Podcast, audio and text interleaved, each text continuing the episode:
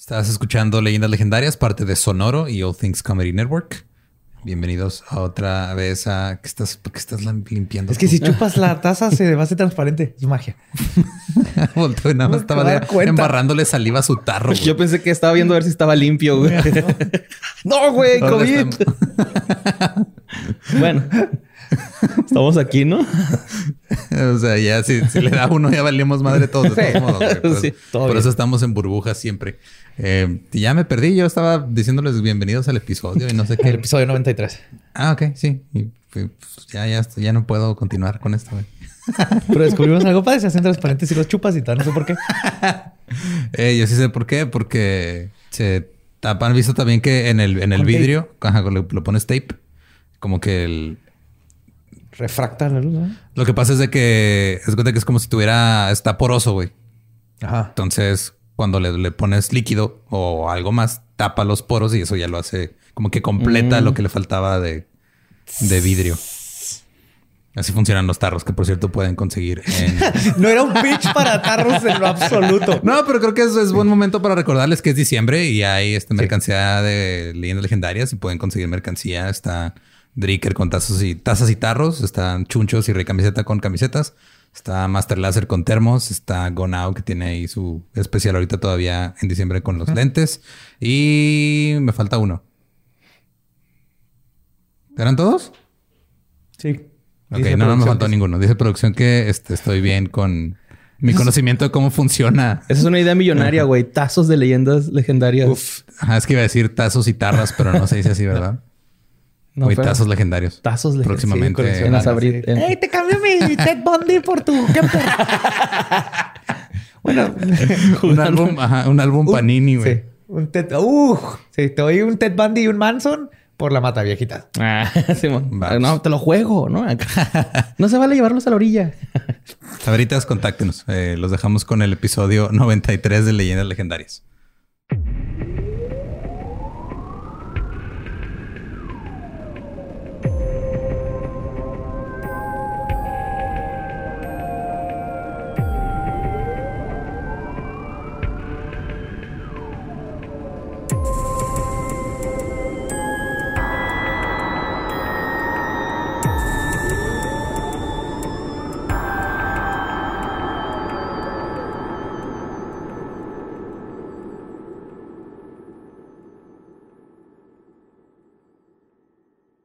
Bienvenidos a Leyendas Legendarias, el podcast en donde cada semana yo, José Antonio Badía, le contaré a Eduardo Espinosa y a Mario Capistrán casos de crimen real, fenómenos paranormales o eventos históricos tan peculiares, notorios y fantásticos que se ganaron el título de Leyendas Legendarias. Estamos en otro miércoles macabroso.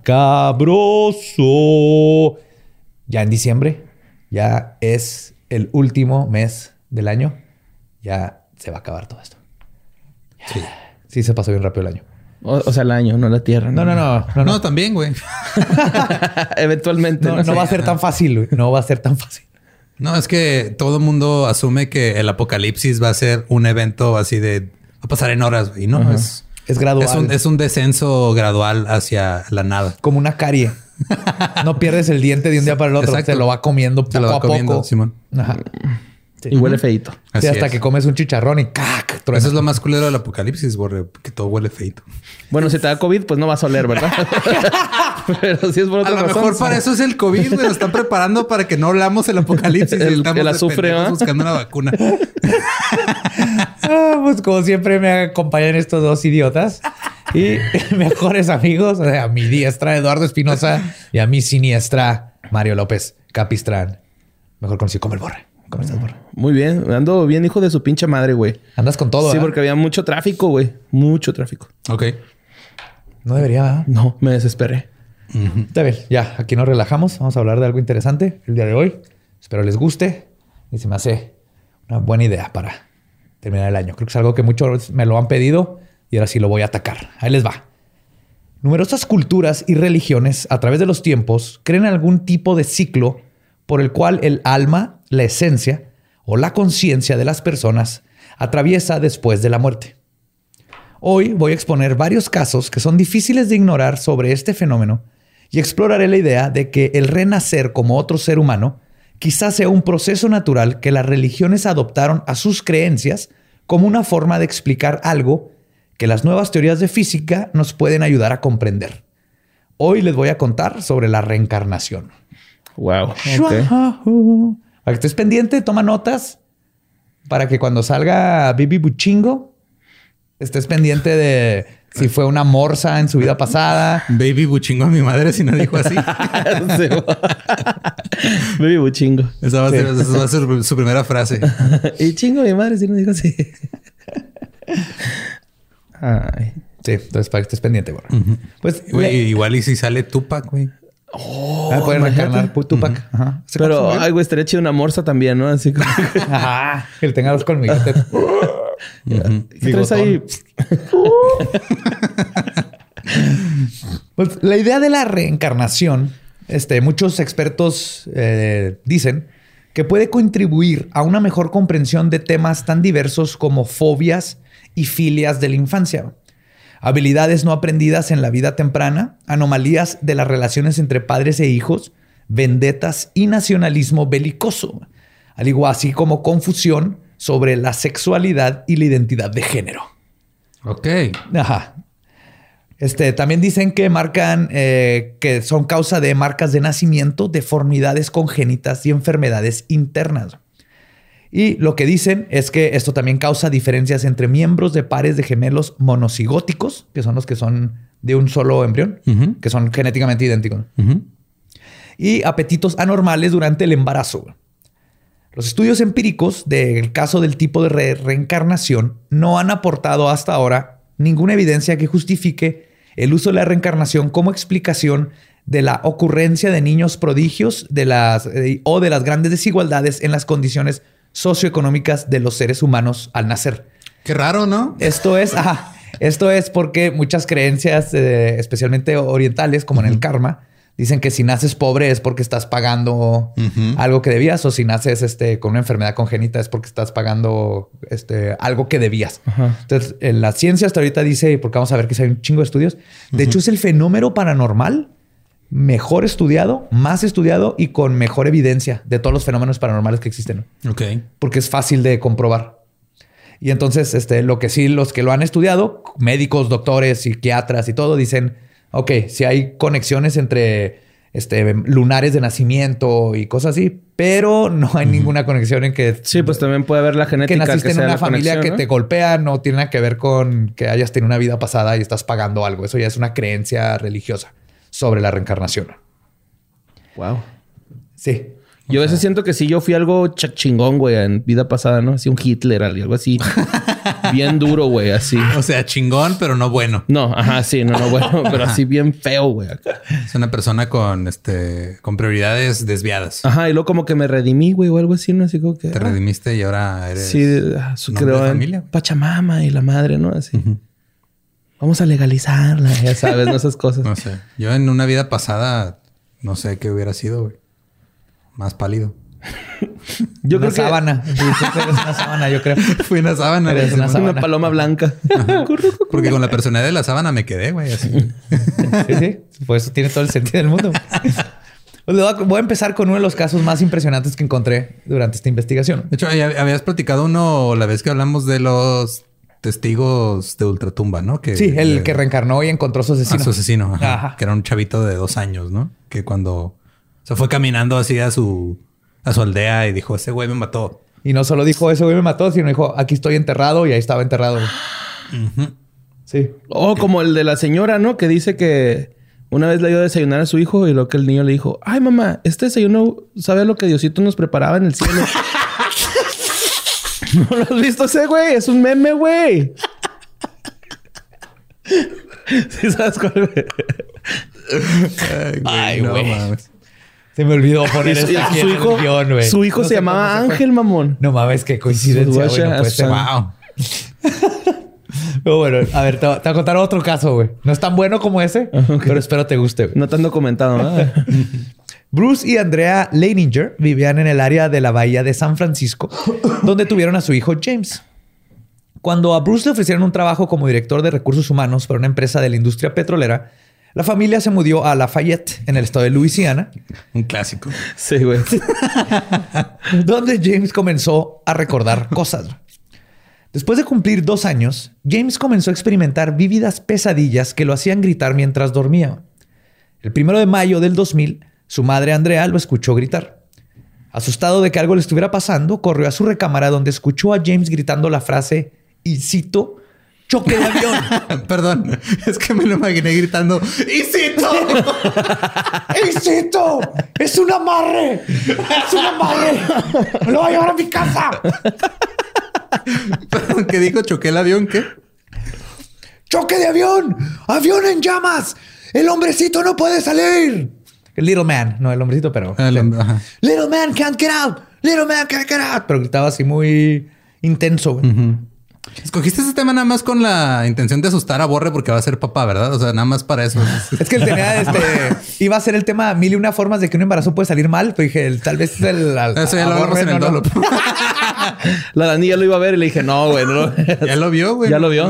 Sí, ya lo vio. Dile que, este, que si ya se aventó el de la mujer que paría conejos. Sí, si sale un conejo, nos habla, nosotros sabemos qué hacer. Sí. Sí, sí, sí, perfectamente. güey.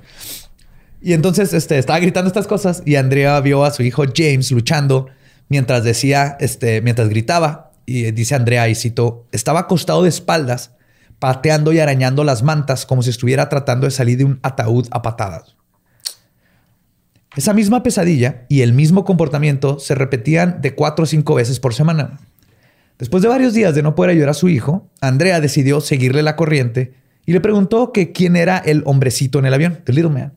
Y su hijo le respondió, soy yo.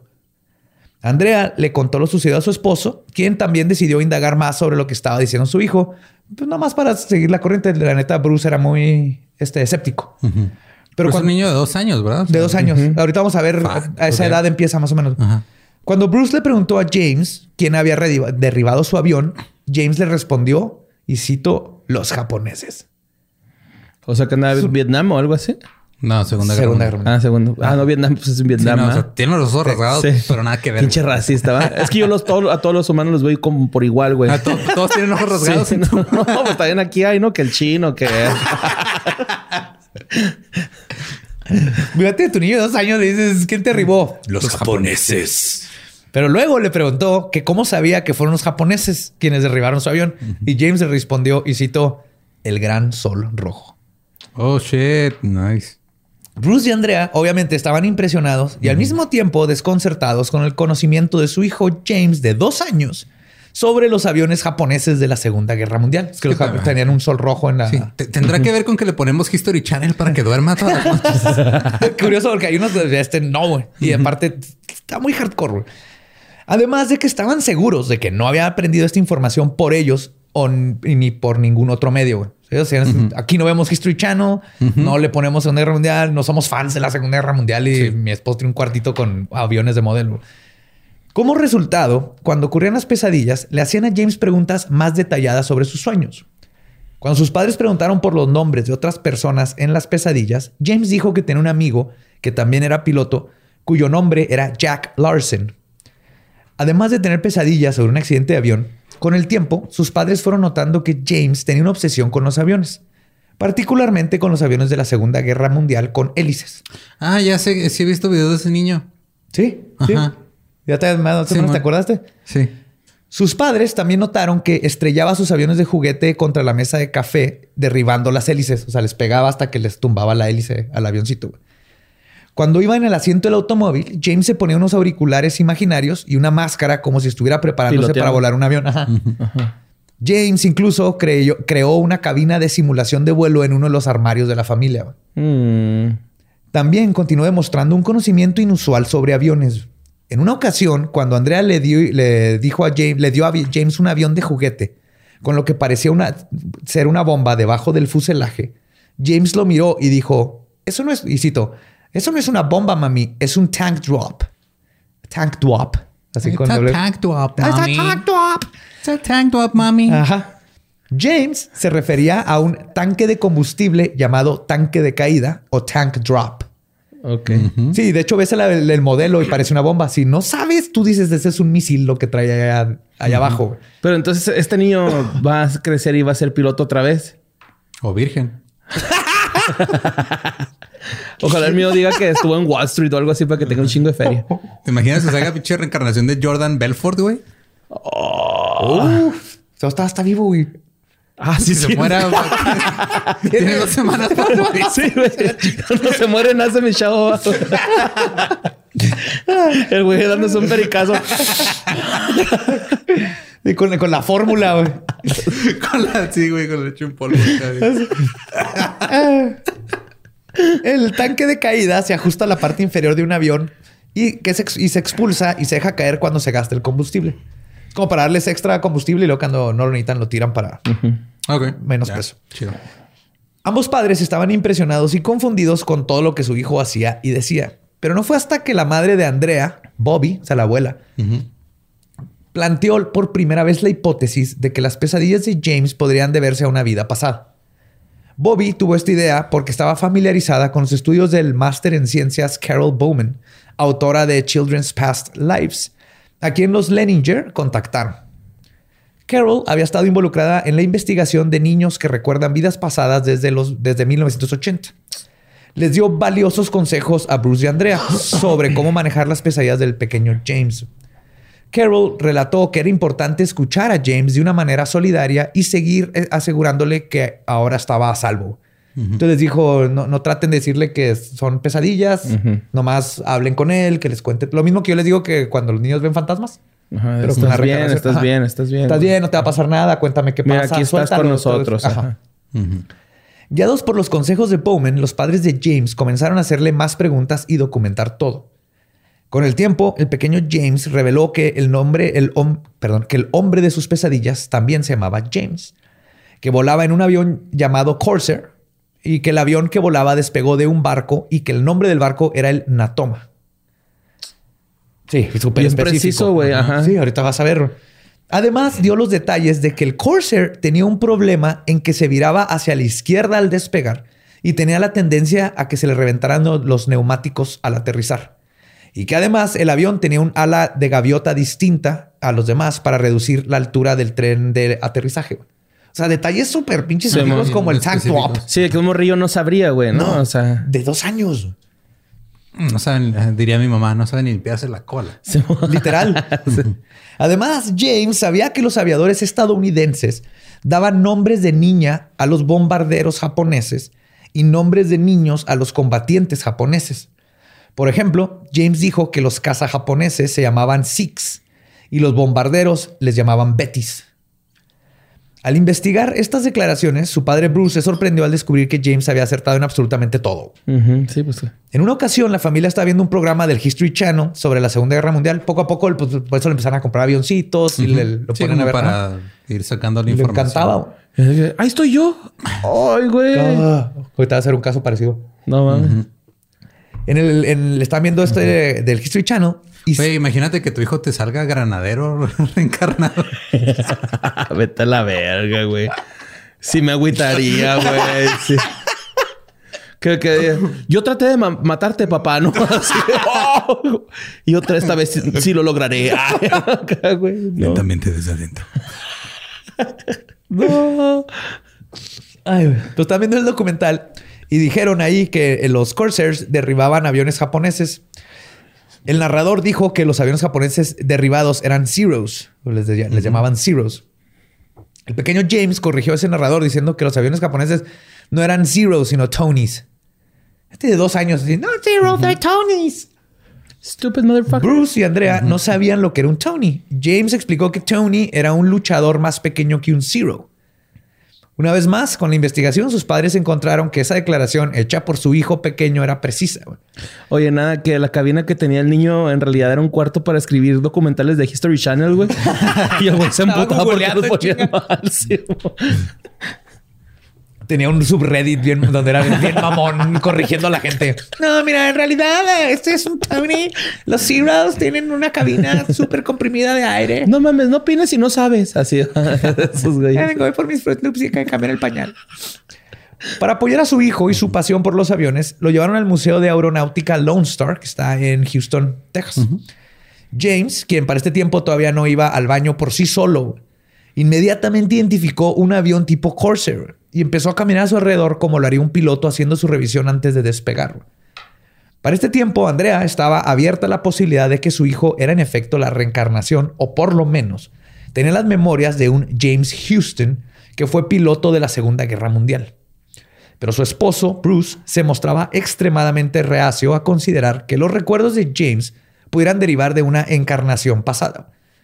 Más que por una idea de que esto no fuera posible, sino que el conflicto que tenía era con sus profundas creencias cristianas. Ok. Entonces se lo veía, no, esto no va con mis Sí, creencias ajá. religiosas, no puede ser. No puede ser. Ajá. Lo A descartaba, pesar- ¿no? Lo Sí. descartaba a pesar de toda la evidencia que estaba viendo. Aún así, comenzó a investigar las declaraciones hechas por su pequeño hijo James. Y así fue como descubrió que de hecho había un portaaviones en la Segunda Guerra Mundial llamado Natoma Bay, que operaba en el Pacífico. Luego, Bruce obtuvo un libro sobre portaaviones que pelearon en el Pacífico. Cuando Bruce y James lojearon juntos y llegaron a una sección sobre la batalla de Iwo Jima, James le dijo a su padre que fue ahí, en la batalla de Iwo Jima, donde su avión fue derribado y se estrelló. Resulta que el Natoma, en efecto, había dado soporte a la Marina durante la invasión de Iwo Jima. Por si esta información no fuera suficiente para convencer a Bruce de que su hijo definitivamente estaba mostrando un fenómeno extra normal, el pequeño James comenzó a dibujar escenas de batalla que mostraban aviones de hélice y bombas explotando y los firmaba James 3. O sea, dibujando con crayones acá. Sí, escenas de batalla en Iwo Jima. Oh, what the fuck, güey. No, o sea, eso, eso está más raro que tú dibujando a Freddy Cougar. sí. Freddy Cougar. a Freddy Cougar. Y hombre Lolo. A lobo. Ah. Lobo. ajá. Y Friday. Y Fra- Friday Night- the Friday the 13th. 13th. Sí, eso está mucho más raro, güey. El Badía. Director de cine de terror. Reencarnado. Luego le dio a sus muñecos de G.I. Joe nombres como Bill, Leon y Walter. Nombres que sus padres nunca mencionaron, nombres que ninguno de sus amigos tenían. O sea, no saben de dónde sacó Bill, Sí, Leon llamaban- y Walter. todos sus amigos se llamaban este Iker, Santiago, Brian. Tupac. Ey. Aún, Amaru. aún renuente, pero curioso, Bruce decidió indagar sobre toda esta nueva información que su hijo le había dado, intentando descifrar si era solo el producto de una gran imaginación. Así que se dedicó a buscar en archivos y registros militares, donde encontró que la tripulación del Natoma Bay se juntaban paulatinamente y decidió asistir a una de estas reuniones. Viajó a la reunión de Natoma Bay que tuvo lugar en la ciudad de San Diego, en California, el 11 de septiembre del 2002. Ah, mira, un, año, después, del- de, lo de las torres. Un año después de qué pasó? Sobrevivimos el Y2K. eso es lo que pasó. I don't know, güey. Estuvo muchas nubes con figuras de Satanás, ¿no? En eso. Ah, claro, un chingo. sí. Chingo. En la reunión, Bruce se enteró de que 18 pilotos del portaaviones Natoma habían muerto durante su servicio en el Pacífico. Uno de ellos se llamaba James Houston. ¿Cu- ¿Cuántos, Jr.. cuántos murieron? 18. 18. Ah, son un chingo, ¿no? No más del portaaviones, sí. 18 O sea, pilotos. ¿Valieron verga sin hacer nada o...? No, no, durante No, no, toda la guerra. la Ah, guerra. ya, ya, ya. Ajá, Durante toda la guerra, 18. I- sé que iban en el portaaviones y le- a todos les dio diarrea crónica, güey, y se murieron. Se Eran los comieron- 40. Sí, güey, en los portaaviones comieron Comieron salmón, pangolín. Salmón viejo. Comieron pangolín. Y lo que pasa es que, pues aquí ya se dio cuenta, el, el Natoma sí existió. Lo, el Corsair sí existió. Ajá. Eh, Sí estuvo en Iwo Jima. Sí se murió gente que estaba... O sea, todo va quedando perfectamente con lo que su hijo explica, güey. Menos lo de Bill Lyon y este... Espérate. Ahí va. Este... Uno de los que se murió se llamaba James Houston Jr. Aquí lo curioso es que el, el niño firmaba James tres. tres. Ajá, James el tercero. Senior, James. Junior y él sería el tercero. ¿Ah? Ujú. ¿Ah? James the Third. Ajá. Bruce también se enteró de que James Houston fue el único piloto que murió en la invasión de la batalla de Iwo Jima el 3 de marzo de 1945. Oye, llegó a El y le único- dio un bachón a su hijo. Estás bien pendejo, güey. ¿cómo que el único que se murió? Con la lamparita, ¿no? Ahí no, cabrón, no luces ahí, es aquí, güey. Aquí, aquí ponme la luz. Así, no, este güey, pobrecito. ¿Por qué no pudiste reencarnar en un güey que tenía un corazón morado, un corazón púrpura? A ver. No, no, no. Tuviste que reencarnar en el pendejo que se cayó, güey. que le dio diarrea crónica por el pangolín, güey, ¿no? Está la verga, güey. Pues también aprendió que Billy, Leon y Walter. Todavía nació y había fracasado en la vida. Llegó como fracasado. Seguro nació por cesárea. Soy un perdido. Sí, es como remover un tumor, ¿no? La cesárea, güey. Es lo mismo, el mismo procedimiento. Parásito. Eres un para, un para, un parásito. Pues también aprendió que Billy, Leon y Walter eran los nombres de tres aviadores de la Marina de Natoma Bay que habían muerto antes que James Houston Jr. Oh, shit. Sus nombres completos eran Billy Peeler, Leon Connor y Walter Devlin. Además de este dato, resulta que el color del cabello de cada muñeco coincidía con el color de cabello del aviador fallecido. güey. No mames. Billy Peeler tenía cabello oscuro, igual que su muñeco. Este Leon Connor era rubio y Walter Devlin era pelirrojo. güey. Y, y les puso los nombres del color. Además de ellos, Bruce también descubrió que Jack Larson, el amigo de James Houston, ¿se acuerdan el que mencionó? También había existido y había sido piloto en el Natoma Bay. Todos los involucrados comenzaron a ayudar a Bruce a recopilar más información. O sea, todos los de la Marina dijeron, ¿What the fuck? Sí, pues sí. Y fue así como dio con Jack Durham, John Provost y Bob Skelton, otros pilotos del Natoma, que fueron testigos del momento en que el, av- el avión de James fue derribado. Y mencionaron el detalle curioso de que una bomba antiaérea le tumbó la hélice al avión. Y eso fue lo que lo tiró. Por eso el Little Man no podía salir al momento. Y por eso le quitaba las hélices Le quitaba las hélices. Y estaba atrapado tratando de quitar el Ajá. vidrio de su avión. Mientras no se murió al caer. Se da de haber ahogado cuando Ajá. el avión se hundió. güey. También aclararon que cuando James murió iba volando un avión F- FM-2 Wildcat. O sea, no era un Corsair. Pero James había participado en el programa de prueba de los Corsairs, donde ayudó a que se descubriera que viraban a la izquierda y que eran notorios porque explotaban los neumáticos. O sea, está todavía más cabrón ese detalle que no todos los pilotos les tocó cuando todavía fallaban los Corsairs. Sí, es algo hasta como de top secret, ¿no? Sí. Que nada más Sí, los los, esa misión. los pilotos de prueba. Todos estos datos hicieron que Bruce no solo cambiara de parecer en cuestión de lo que su hijo le contaba, sino que decidió crear un monumento para conmemorar. Sí, no decidió darle una adopción. Sabes que ya estoy seguro que estás. No quiero nada que ver contigo. No. Sí, este Esto es del diablo. del diablo. Esto- ¿Sabes qué? La próxima semana vamos a ir de viaje. No pensamos llevarte, güey. No va a ser que también se caiga este pinche avión. Te vamos a mandar en adopción. No, Lo que hizo es que este, el- y creó un monumento para conmemorar a los que pelearon en el Natoma Bay Mm. y que habían muerto en acción. Este monumento fue inaugurado en el Museo Ni- Nimitz en Fredericksburg, Texas. Ah, mira, hemos pasado Hemos por ahí. pasado por Fredericksburg. Está chido ese... ¿Está bonito? Estás en Alemania. güey. Ajá, es un pueblito Órale. alemán. Puro Texas, inmigrante antes de llegar alemán. a Austin. Está muy bonito. Pasamos de noche, pero se ve muy Casas bonito. así con. Simón de. Teja. Y todos los nombres eh, de las Pórtico, calles eh. y todo. Estás en Alemania. Ajá. Simón. Muchos veteranos del Natoma Bay asistieron a esta inauguración, incluyendo a Bob Greenwald, a quien el pequeño James le dijo por su nombre en el primer momento que lo conoció. güey. No mames. Sea, lo Bob. vio y le dijo, hey Bob. Ajá.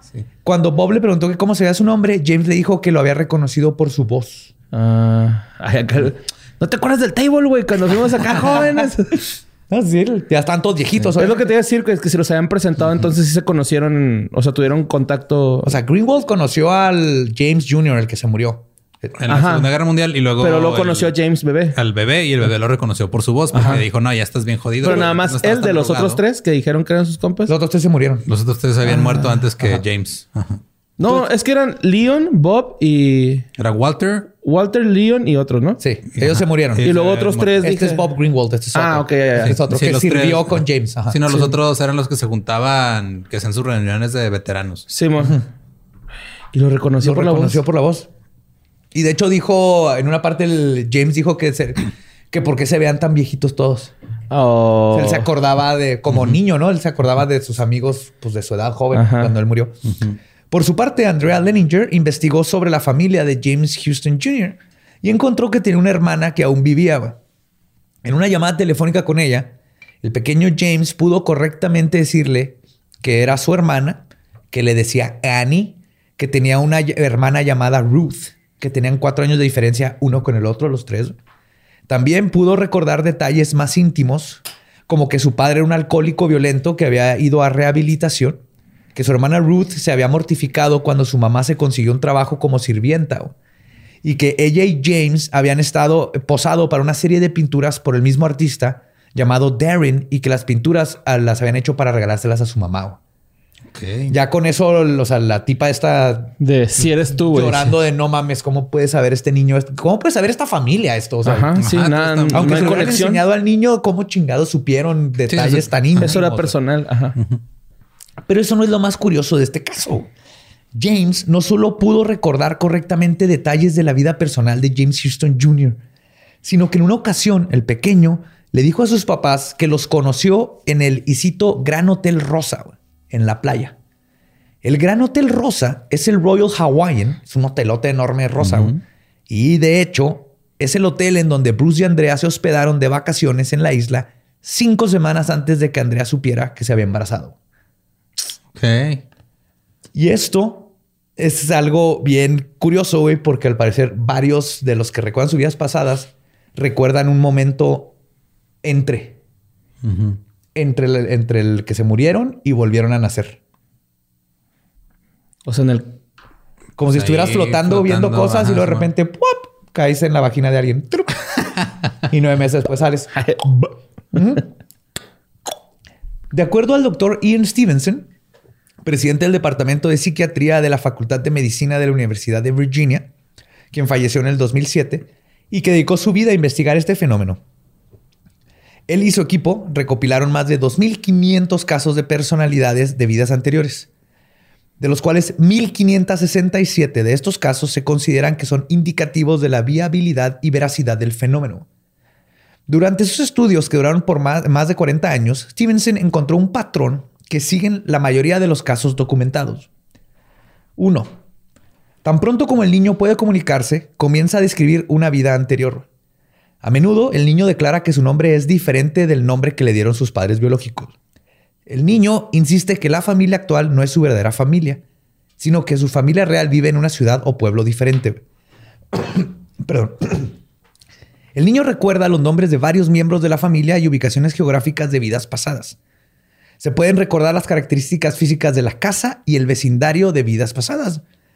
En la serie de casos que el doctor Stevenson investigó, la edad promedio en la que un niño comienza a hablar sobre una vida pasada es entre los 2 y 3 años. Y la edad promedio en que los niños dejan de hablar sobre la vida pasada es a los, entre los 6 y 7 años. Como que se les olvida. Más que nada porque cuando los papás no le siguen la corriente, atención, ajá. pues se te va olvidando y luego como, como no mames, imaginario. Usted nació de mí acá, ¿no? Número dos, eh, el niño recuerda detalles de su muerte en la vida anterior. En aproximadamente el 66% de los casos de reencarnación infantil, el doctor Stevenson este, vio que una muerte, eh, que sucedieron, perdón, porque ocurrió una muerte violenta o prematura en la vida anterior. Pues eso dicen, ¿no? De ahorita que mencionabas lo de los lunares, que los lunares son como heridas de muerte o cosas así. Las marcas de nacimiento. ahorita voy a llegar a eso. Ahorita voy a llegar a eso, exacto. El doctor Stevenson ha descubierto que las personas que murieron por heridas traumáticas, como heridas de bala o cuchillo, a menudo nacen con una encarnación posterior con marcas de nacimiento o cicatrices que reflejan las heridas sufridas en vidas pasadas. Las marcas de nacimiento son esas como manchas rojitas. Yo tengo una aquí en la cadera. Mm, yo tengo una en el brazo, pero no creo que me haya muerto. Que no es un... No es un... Te moriste arponeándote, güey. madre. Pues no, pero está aquí en el conejo, güey. Pues por eso te reponíaste mal y te moriste. sí se me consumió, ¿eh? Sí, te, mm, ponchaste una vena ahí. y ya nací más inteligente. Sí. Badía murió bailando, güey, de un caderazo. Así, ah. bailando en un trágico, en un trágico accidente de flamenco. fue un trágico accidente de strap-on. un salto mortal con strap-on y no salió como quería. Sí, pero yo tengo uno aquí en la cadera, güey. Ajá. Entonces son como lunares más grandes, rojos, nomás es, un pigmento más oscuro que la piel, pero es diferente a un lunar. Esas son las marcas de nacimiento, les llaman. ¿No? En la vida contemporánea, el niño puede tener una fobia relacionada con la causa de muerte a la vida pasada. Se ha calculado que los niños que recuerdan una muerte violenta en vidas pasadas es del 35%. Si le tienen miedo a las pistolas, ¿no? Si tengo miedo a que me valen. no, si por ejemplo, el, 35% de estos niños tiene una fobia relacionada con la causa de su muerte. Ok. Entonces, si se ahogaron, le tienen miedo al agua que nadie se entiende, o a carros, o a un perro, o el... Velociraptors. Ajá. Ahorita vamos a ver un caso de gente que le tenía miedo a los jeeps. Ok. Específicamente a los jeeps. Y curiosamente, es aproximadamente el 70% de los niños varones los que dicen haber muerto violentamente o de forma inesperada en su vida anterior. Ok. Ok. De los que han reencarnado, 70% son hombres que murieron violentamente. Y eso, este número, este 70%, es casi exactamente la misma proporción de hombres que mueren por causas no naturales en la población general. Ah, ok. O sea, sí. O sea, coincide. cuadra y- sí cuadra el número, ajá, de cuántos hombres se mueren por algo violento a cuántos reencarnan o, o cuántas. Probables reencarnados. Número tres, con base a la información proporcionada por el niño de la familia biológica, finalmente se identifica la familia del niño de la encarnación anterior. Cuando el niño conoce esta familia por primera vez, el niño puede identificar a los miembros de la familia por su nombre o por parentesco. O sea, es mi prima, es mi Ah, tía, mira, es, es mi, mi primo, es mi es prima. mi tío con el que no me gusta que me dejen solo. Exacto. Y el güey con un lunar en el culo, ¿no? Bien cabrón, güey. así. Ay. El niño a menudo conoce secretos familiares que solo los miembros de la familia anteriores conocerían. Como resultado, la familia de la vida pasada a menudo acepta al niño como la reencarnación de su pariente fallecido. Los padres biológicos del niño en la encarnación actual a menudo temen que el niño los deje por la familia de la encarnación anterior. Pues sí, Oh, pues imagínate. sí. o sea, Ajá. O sea, no, ya, gracias, pero pues acá. está- Acá ya los conozco, estos güeyes. Ajá. Ellos me tratan a tomar. Sí, es que el corazón es fuerte. Y justo es porque el vínculo mutuo entre el niño y la familia de vidas pasadas se vuelve muy, muy fuerte. Este miedo resulta injustificado, ya que perdura el vínculo entre el niño y los padres contemporáneos. O sea, a final de cuentas, siempre, digo, como a los siete años de- empiezan a olvidar y se regresa a la vida normal. Pero eh, por lo que dices tú, ¿no? Porque no les estimulan así como que síguenos contando Ajá, algo. Pero ya como a los siete, aunque les Aunque les sigan estimulando, poco a poco van olvidándose. Si te fijas, ya a los siete empiezas este, otra, otra, otra, otra parte de tu vida. El cerebro empieza ya a conectar otro tipo de mecanismos sociales y todo, y empieza como que a dejar atrás las memorias. Lo supera. Ajá, lo supera. Supera tu muerte, güey. Así no lo Supera- Es que es James, supera tu ex vida, Tienes ¿no? 60 años que te moriste. ¿Sigues mamando con eso, neta, güey? No ¿Qué onda, mames. qué onda con tu ex vida tóxica? Eras el peor piloto de la Segunda Guerra Mundial, güey. Por favor, güey, ya. Si no viste el botón que tenía ahí de abre esa madre para que no te mueras ahogado.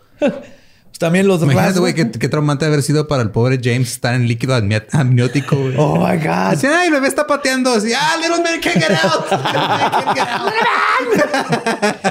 ay, qué tierno. Está pateando. Está muy emocionado. Y está temiendo por su vida ahí adentro, güey. Va a ser futbolista, ¿no? piloto de avión. Ahorita el güey en Aeroméxico, no me imagino. Los rasgos de personalidad, las preferencias personales y los hábitos a menudo persisten de una encarnación a otra. Por eso decía al principio que muchos creen que por eso explican de... Porque a mí siempre me... Desde niño me gustan los fantasmas y todas esas cosas. Dicen que ciertos gustos o por qué Mozart en chingar sabía tocar el piano. Porque estas memorias o, habilidades vienen de, de antes. De memoria genética, de otra memoria. Vamos a llegar más a lo técnico. Y este, número cinco, el género suele ser el mismo. En el 90% de los casos, el doctor Stevenson, que analizó el doctor Stevenson, el niño regresa asumiendo el mismo sexo que en su vida pasada. Pero el 10% de los casos, donde el género se invirtió de una vida a otra, Stevenson teorizaba de que estos son los casos de reencarnación donde el cambio de sexo podría manifestarse como homosexualidad o transexualidad. Ah, es católico el vato, ¿no? Ajá, yo sí, creo. sí, sí, sí, sí. También, o sea, lo que sean los expertos tienen su toque católico, güey. totalmente. güey. Es así como que, ah, ya saben, porque aparte no, ni Toque siquiera. católico suena horrible, güey.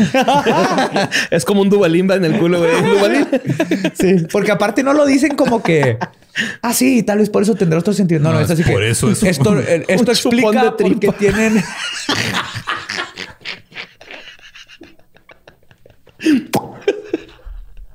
Ah, la verga, a ver si no nos tumban, güey. Este. Ay, no es cierto. Ay, Bueno, pero sí, estos doctores tienen su. Pues es que son de este continente. güey. El otro es que los casos de Stevenson muestran que la apariencia física puede permanecer igual que una en, de- en una encarnación a otra. güey. O sea, el- el- ve- hay muchísimas fotos. se parecen un Se poco, parecen físicamente muchísimo en Sí. muchos casos. Pues ya ves que hay mucha gente que dice que cuando te mueres ves como una luz. Y hay otros que dicen que es cuando va saliendo del, del ducto panochal, no sé cómo, cómo se llama. Yo sé que va a ser papá, güey, pero Bienvenidos a Anatomía Femenina con Mario López Capistán. Bueno, o sea, pues que va saliendo, Nos ¿no? quedamos Otra- en eh, la cavidad panochal. ¿Qué, qué, qué pasa ahí, güey? Pues sí, no, o sea, mucha gente dice eso, güey, acá que Nadie no. dice eh, Sí, güey. No. jamás. güey. La No, primera güey. vez que el- No, pero- dos palabras han sido usadas juntas en la historia de la humanidad. güey. No, pero cuando dicen Es de que que... dijo cavidad, dijo ducto, güey. Como Ah, si ducto. fuera un sistema de aire acondicionado. güey. puede estar caliente o frío, güey. A ver, ya, cabrón. No, no, no se dice así, ¿eh? ¿Por qué están viendo los niños eso, güey? Pero no, güey. O sea, dicen que No, sí, sí, sí. cuando te estás muriendo ves una luz y al nacer también, ¿no? Es como DMT. Ajá, ¡guau! entras en un túnel. Sensacional al morir y al nacer, güey. Es muy similar esa Sí, sensación. esas ya son, todavía no se explica todo eso, pero sí, sí he oído que digan, que digan eso. Dándome el avión. El ducto panochal, güey. No mames. Pues que no sé cómo se llama. ¿Vaginal? ¿Ducto vaginal? No es un ducto. Pues, cabrón. Ducto. Ah, bueno, pues que ahí va saliendo el morro, güey, así, ¿no? Sí. Saludos, amor. Sí, sí, sí. Necesitas platicar con tu esposa para que te, te diga qué va a pasar, para que no te asustes. Es que yo tengo instrucciones demasiado específicas, güey. o Para sea- empezar, que no confundas ductos. güey. Creo que es lo más importante. Ok, ok. Pues las relaciones entre dos personas se pueden renovar mediante la reencarnación. Uno de los casos de Stevenson que demuestran semejanza física involucra, además de lo otro, este, involucran a gemelas birmanas que fueron hermanas en vidas pasadas. Ellas formaron parte de un estudio que involucró a 31 pares de gemelos cuyas vidas pasadas fueron validadas objetivamente. En el 100% de los casos, los gemelos tuvieron relaciones significativas en vidas pasadas demostrando que es posible que las conciencias plenas este, planean vidas para reunirse con sus seres queridos a través de la reencarnación. A, la- a lo que llegó es que eran hermanas y luego reencarnaron como gemelas. Entonces, todos los gemelos que mostraron eh, sí. conocimientos de hay que vidas estar pasadas. juntas, güey. Sí, güey. Aunque Ajá. nos moramos. Eso. Salimos como gemelas. Chingue su madre. Sí. no mames. qué Un ejemplo de esto es el caso de Sivanti y Sheromi Hiterachi, gemelas dicogot- disigóticas, perdón. Son las que no son, Son idénticas. cuatas. Cuatas, mellizas. Cuatitas. Mellizas. ah. O sea que son dos óvulos diferentes. Disogótico empieza, suena así como que son darks, ¿no? Disigóticas. Disigóticas. Disi. De Sri Lanka. Nacieron en 1978. Sivanti tenía una marca de nacimiento oscura y prominente en la parte superior del abdomen. Cuando las gemelas tenían dos años y medio, Sivanti comenzó a hablar de su vida anterior, dando muchos detalles. Dijo que la habían matado a tiros mientras saltaba al mar y señaló su marca de nacimiento como el lugar donde le había entrado la bala. Aproximadamente un año después, dijo que su nombre era Robert. Durante la insurgencia en Sri Lanka en 1971, la policía disparó contra un joven llamado Robert, justo en donde la niña había dicho que le habían matado, cuando intentaba escapar de ellos saltando al mar. La noticia de las declaraciones de Sivanti llegó a la familia Robert eh, era el. su vida pasada. Era un soldado. Ah, ok. Hombre. Ok, ok. Ajá. Sí, sí. Sí, ya, ya. O sea, la niña, una de las gemelas, reencarnó de un soldado que se llama Robert, que le Robert, dispararon y lo ajá. mataron en el corazón. Ajá. Justamente donde ella decía. ajá. Ajá, donde tenía la marca. Pues cuando, cuando las noticias este, llegaron a la familia de Robert y a la familia Nanda, Nandadasa, que eran, les va, este, la familia Nandadasa es la familia de Johnny, que era el novio de Robert. Mm, ok. ¿Ok? Y además era compañero insurgente. Y también había sido asesinado por la policía el mismo día.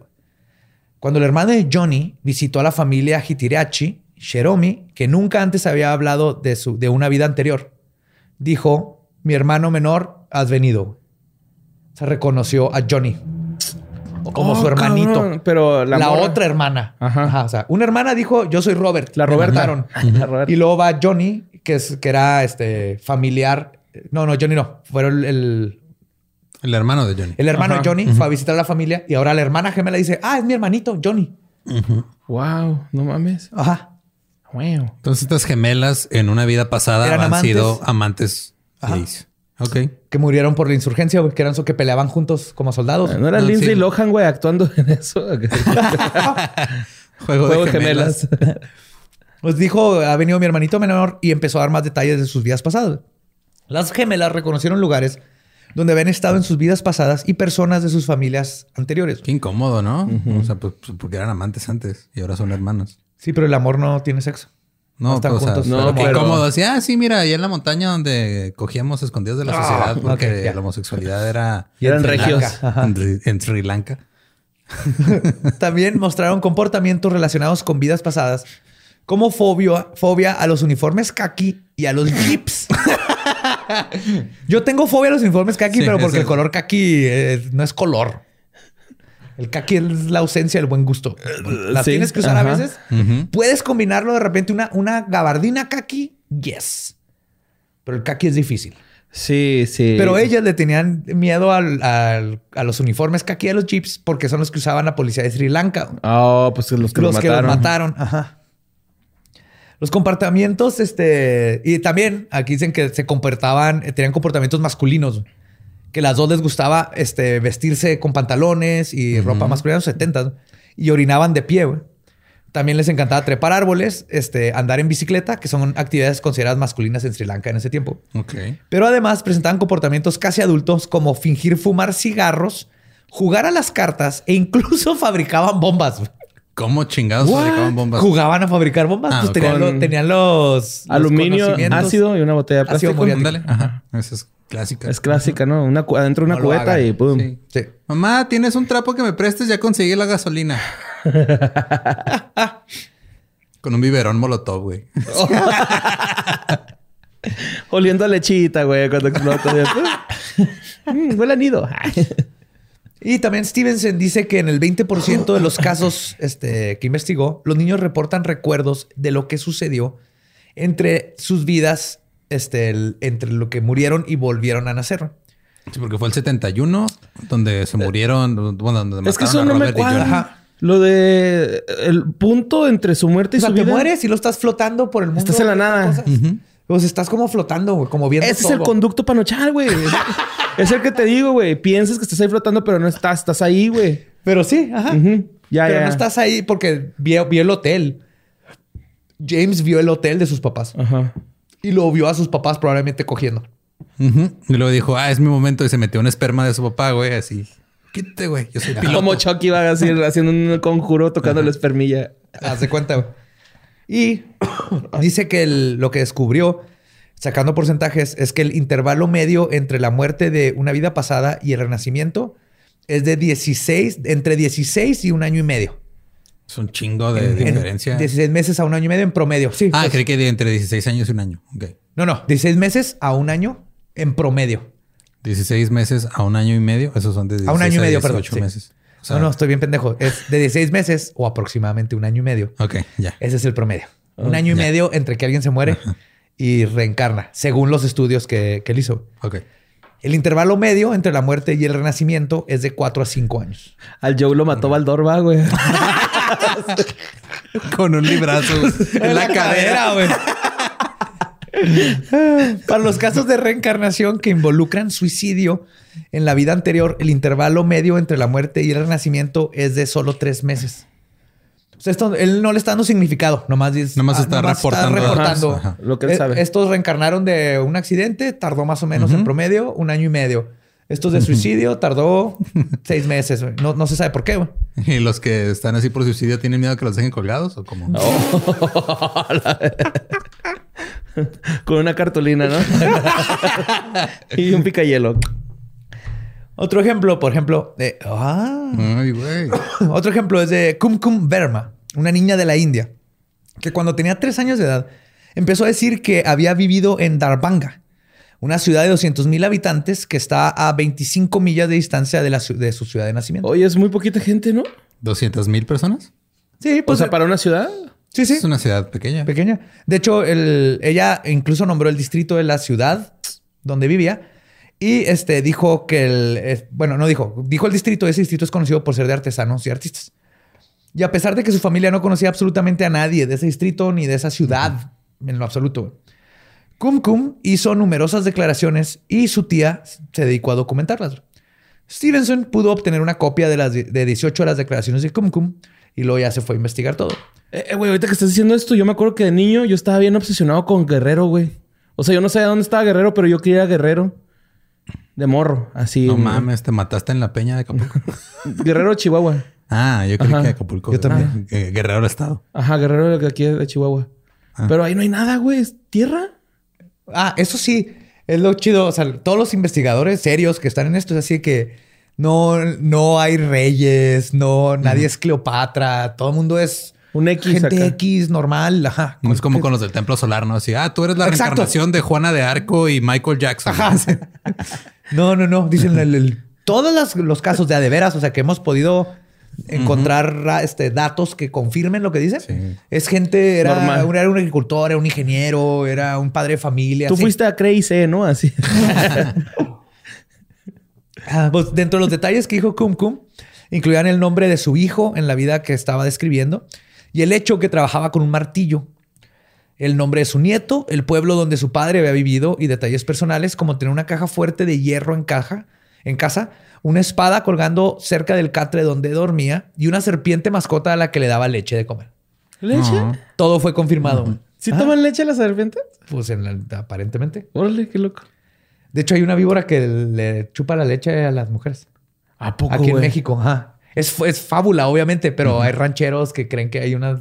Leche de víbora, Que, ¿no? que le chupan la leche a las vacas es o- y a las mujeres. Esa es más espesa. no es lo mismo leche víbora que leche para víbora al borre. Totalmente diferente.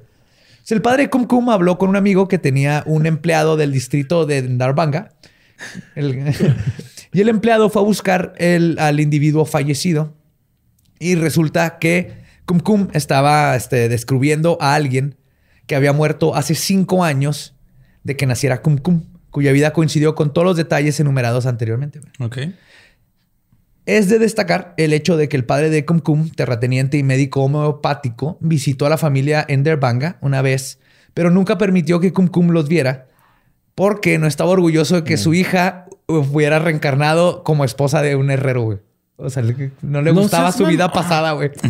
Hasta en eso se fijan más, güey. Sí, güey. Machismo. Verga, güey. Está Yes, muy feo sir. eso. Pero bueno, pues... Y otro caso interesante, pero controversial, pero que sé que si no lo mencionaba aquí me iban a decir en las redes que porque no hablé de ellas, es el caso de las gemelas Pollock. John Pollock nació en Bristol en 1920, en Inglaterra, y se casó con Florence Pollock en el 46 y tuvieron a su primera hija, Joanne Pollock. Antes de ella habían tenido dos hijos varones. En 1951, tras un traslado familiar a Hexham en Northumberland, nació su segunda hija, Jacqueline. Ambos padres trabajaban constantemente en su negocio de entrega de alimentos y leche, eh, más que nada leche. Así que las niñas fueron criadas principalmente por la abuela materna. Cuando Jacqueline tenía tres años, tuvo un accidente donde se cayó dentro de un balde y la caída provocó un pequeño corte en la frente sobre el ojo derecho, cerca de la nariz. Perdón, lo cual formó una cicatriz permanente. Jacqueline tenía una este, marca de nacimiento oscura, redonda, en el lado izquierdo de la cintura. En la mañana del 7 de mayo, cuando Joana tenía 11 años y Jacqueline 6, las dos fueron atropelladas por un automóvil mientras caminaban hacia la iglesia con un amigo. No manches. Por Sí, eso no hay que ir a la iglesia. No hay que ir a la iglesia. Con los amigos, güey. Te ¿no? atropellan, güey. Parte. ¿Por qué vas a- con los O amigos? sea, güey? si no te toca atropello por vehículos, te toca el toque católico y ambas están de la Sí, chingada. güey. Cuando vas con tus Di amigos, no vas- al toque católico. Así suena el toque católico. ¿eh? Y lo más culero es que la conductora era una mujer que desesperada porque iba a ser separada de sus propios hijos, güey, decidió suicidarse conduciendo después de tomarse vastas cantidades de alcohol y lo que ella pensó que eran cantidades letales de aspirina y fenobarbitona. güey. Los testigos la vieron conducir erráticamente y abalanzarse sobre las niñas que no pudieron evitar el impacto porque tenían una pared detrás de ellas. El impacto las arrojó al aire y citó como pelotas de cricket. Está bien británica. Súper no, británico, nunca- Por eso lo dejé ahí, güey. Nunca he sabido O cómo votan también, las porque también juegan un chingo de cricket ahí. Sí. Pero Joanna y Jacqueline murieron instantáneamente. güey. Y sobrevivió la, la estúpida, güey. La que se iba a suicidar sobrevivió, güey. Pues Florence pron- pronto volvió a quedar embarazada y dio a luz a dos gemelas. Bueno, dos o sea, gemelas, güey. O sea, ¿está ruca la que chocó? No, No, no, ok. no, no, la la mamá. mamá de la las- mamá. Imagínate, No, la que chocó terminó en la cárcel y Pinche todo. güey. castigo, dos hijos de putazo, ¿no? Así de... Atropellaste a dos, te vamos a mandar dos. Y van a ser las... Abonar. y van a ser las que atropellaste, Sí. reencarnadas. No, no, fue la mamá que perdió a sus hijas. El 4 de octubre del 58 se volvió a embarazar y tuvo gemelas. All right. Las niñas les pusieron Gi- Gillian y Jennifer. Jennifer tenía una marca de nacimiento que se parecía a la cicatriz de Jacqueline en la ceja y una segunda marca de nacimiento en el mismo lugar que la marca de nacimiento de Jacqueline. O sea, tenía la cicatriz y, el, y la marca de nacimiento. Cuando las gemelas tenían alrededor de tres años, los padres sacaron los juguetes que habían pertenecido a las niñas fallecidas y que habían sido empaquetados y guardados en el ático. Gillian reclamó la muñeca que le había pertenecido a Joanna y Jennifer reclamó la que le había pertenecido a Jacqueline. Ambos dijeron que las muñecas habían sido regalos de Santa Claus. Porque sí. Sí, se le han regalado a las niñas antes, de antes. Sin que ellas supieran. Cuando Gillian vio un escurridor de ropa de juguete que también había sido regalo de Papá Noel, este, para Joana dijo, ahí está mi escurridor de juguetes. Y dijo, y me Estaba reconociendo los juguetes, güey. Ajá, y que se los trajo Santa Claus. Está acordando de sus juguetes como si hubieran sido ella de toda la vida. Las gemelas también hacían cosas creepy. Florence Pollock ocasionalmente escuchó a Gillian y a Jennifer discutiendo los detalles del accidente. Una vez encontró a Gillian acunando la cabeza de Jennifer diciéndole, y cito, la sangre está saliendo de tus ojos. Ahí es donde te atropelló el coche. tu lunar en forma de tapa de radiadores. es porque te quemaste. No marque nacimiento una BW así en la frente. de Volkswagen. Volkswagen. Este, Pollock recordó que cuando identificó los cuerpos, la cabeza de Jacqueline estaba vendada por encima de los ojos. Una vez Killian señaló la marca de nacimiento de Jennifer en la frente y dijo, y citó, esa es la marca que obtuvo Jennifer cuando se cayó sobre un balde. Florence tenía un delantal que usaba mientras ayudaba a John con el negocio de la entrega de leche, pero que había guardado cuando dejó de trabajar poco tiempo después de la muerte de sus hijas. Cuando las gemelas tenían alrededor de cuatro años y medio, John se puso la bata para pintar. Y su hija Jennifer le preguntó, y cito, ¿por qué llevas el abrigo de mamá? Cuando yo le preguntó a Jennifer cómo sabía que la bata era de Florence, Jennifer dijo que su madre se la había puesto mientras repartía leche. En, mm. en el momento de su muerte, Jacqueline todavía estaba aprendiendo a escribir. Su maestra, preocupada porque todavía sostenía el lápiz en posición vertical en su puño, Sugirió a los padres que corrigieran el hábito. Cuando Gillian y Jennifer comenzaron a aprender a escribir a los cuatro años, Gillian inmediatamente comenzó a sostener el lápiz correctamente, mientras que Jennifer lo sostenía en posición vertical en su puño. Solo comenzó a sostenerlo correctamente a los siete años. E incluso cuando era una adulta, de repente batallaba, batallaba y, se le, le daba. Y digo que este caso es controversial porque de todos los que leí, la mayoría de las cosas los papás dijeron que pasaron no, no. era como que estaban buscando una conexión con las hijas. Más que nada, el papá era ferviente creedor en la reencarnación. Creyente. Mal creyente. creedor. Creedor. Esa es ah, nueva. Creedor. era casi 100 episodios. Esa es nueva, güey. No, dejas de sorprendernos. Yo pensé que estaba bien dicho, güey. Así Mira, si me entiendes, es una palabra. Todas las palabras son inventadas, borre. Y pues aquí yo invento palabras. Alquimista de palabras. De esto me dedico. Mudió. Ajá. Sí, sí. Verbo de mudarse o de morirse. morirse. Sí. Entonces, el, papá era, estaba obsesionado con la reencarnación, estaba seguro que sus hijas iban a reencarnar. Entonces, eh, no hay forma de saber qué tanto no era parte del papá dándoles información, forzando información, y por eso digo que es controversial. No agarres el lápiz bien, agárralo mal como tu hermana la que se murió. Entonces, es muy famoso este caso, pero es el, el que hay más dudas. No está tan sólido como, por ejemplo, güey, detectar esa es una válvula B32 y está mal puesta en un Hitomi 37. Sí, güey. Eso del, del, James está muy mamón. James sí, cállate, James. Vete a comer tus frutilupis. James Baxter. No dejo de pensar en ese güey. Entonces, este caso fue controversial, pero un caso muchísimo más difícil de explicar es el de Ryan Hammonds, investigado y documentado por el doctor Jim B. Tucker, profesor de psiquiatría en la Universidad de Virginia en los Estados Unidos. Tomó, de hecho, estaba en el mismo departamento que Stevenson. Ya después, ajá. Y de hecho, Stevenson dice que estudiaba mucho más este, gente en, países donde creen en la reencarnación. dice, este donde no. Eh, no, encontró, dice que encontró casos de reencarnación en todo el mundo, menos en la Antártida, porque en la Antártida no se han investigado. Pues porque ahí no se muere la gente. Este pingüino antes era foca. ¿Qué pingüino? ¿Sí no los pingüinos? No, por eso. Antes es era una foca, güey. Era antes, no capté el chiste. ¡Wow! Soy la reencarnación de un pendejo. y las focas empollando huevos, ¿no? No, lo que dice es que él- era más fácil para él que le contaran las cosas en lugares donde la reencarnación eh. es normal y, que en Estados Unidos o Europa, así, donde los papás batallan más, con, con- por ejemplo, son católicos y huyen a esto, pero todavía se le encontró casos en todo el mundo. Pero un caso que les estaba diciendo que es más difícil de explicar es el de Ryan Hammonds, investigado y documentado por el doctor Tucker. A sus cuatro años, Ryan comenzó a despertarse en las noches también, igual que James, gritando y sosteniendo su pecho diciendo, y cito, soñé que me explotó mi pecho en Hollywood. No. What? Sí. Los padres creyeron que solo eran pesadillas, hasta que una noche Ryan les dijo, y cito, mami, creo que yo solía ser alguien más. También dijo que recordaba una gran casa blanca y una piscina que estaba en Hollywood, a muchas millas de su casa de Oklahoma. No saben ni dónde empezó con Hollywood, pero dicen, bueno, pues lo vio en la tele o lo que sea. Dijo que tenía tres hijos, pero que no recordaba sus nombres y luego comenzó a llorar. preguntando a su madre Cindy una y otra vez que por qué no se podía acordar del nombre de sus hijos. Un día, mientras Ryan y Cindy hojeaban un libro sobre Hollywood, Ryan se detuvo en una foto en blanco y negro tomada de una película de 1930 llamada Night by Night, Noche tras Noche. En la foto hay dos hombres en el centro de la imagen que están como enfrentándose con que están a pelear y hay otros cuatro hombres rodeándolo. Ryan inmediatamente señaló a uno de los hombres de en medio, de los cuatro que están alrededor, Ajá. y dijo, ¡Eh, mamá! Ese soy yo.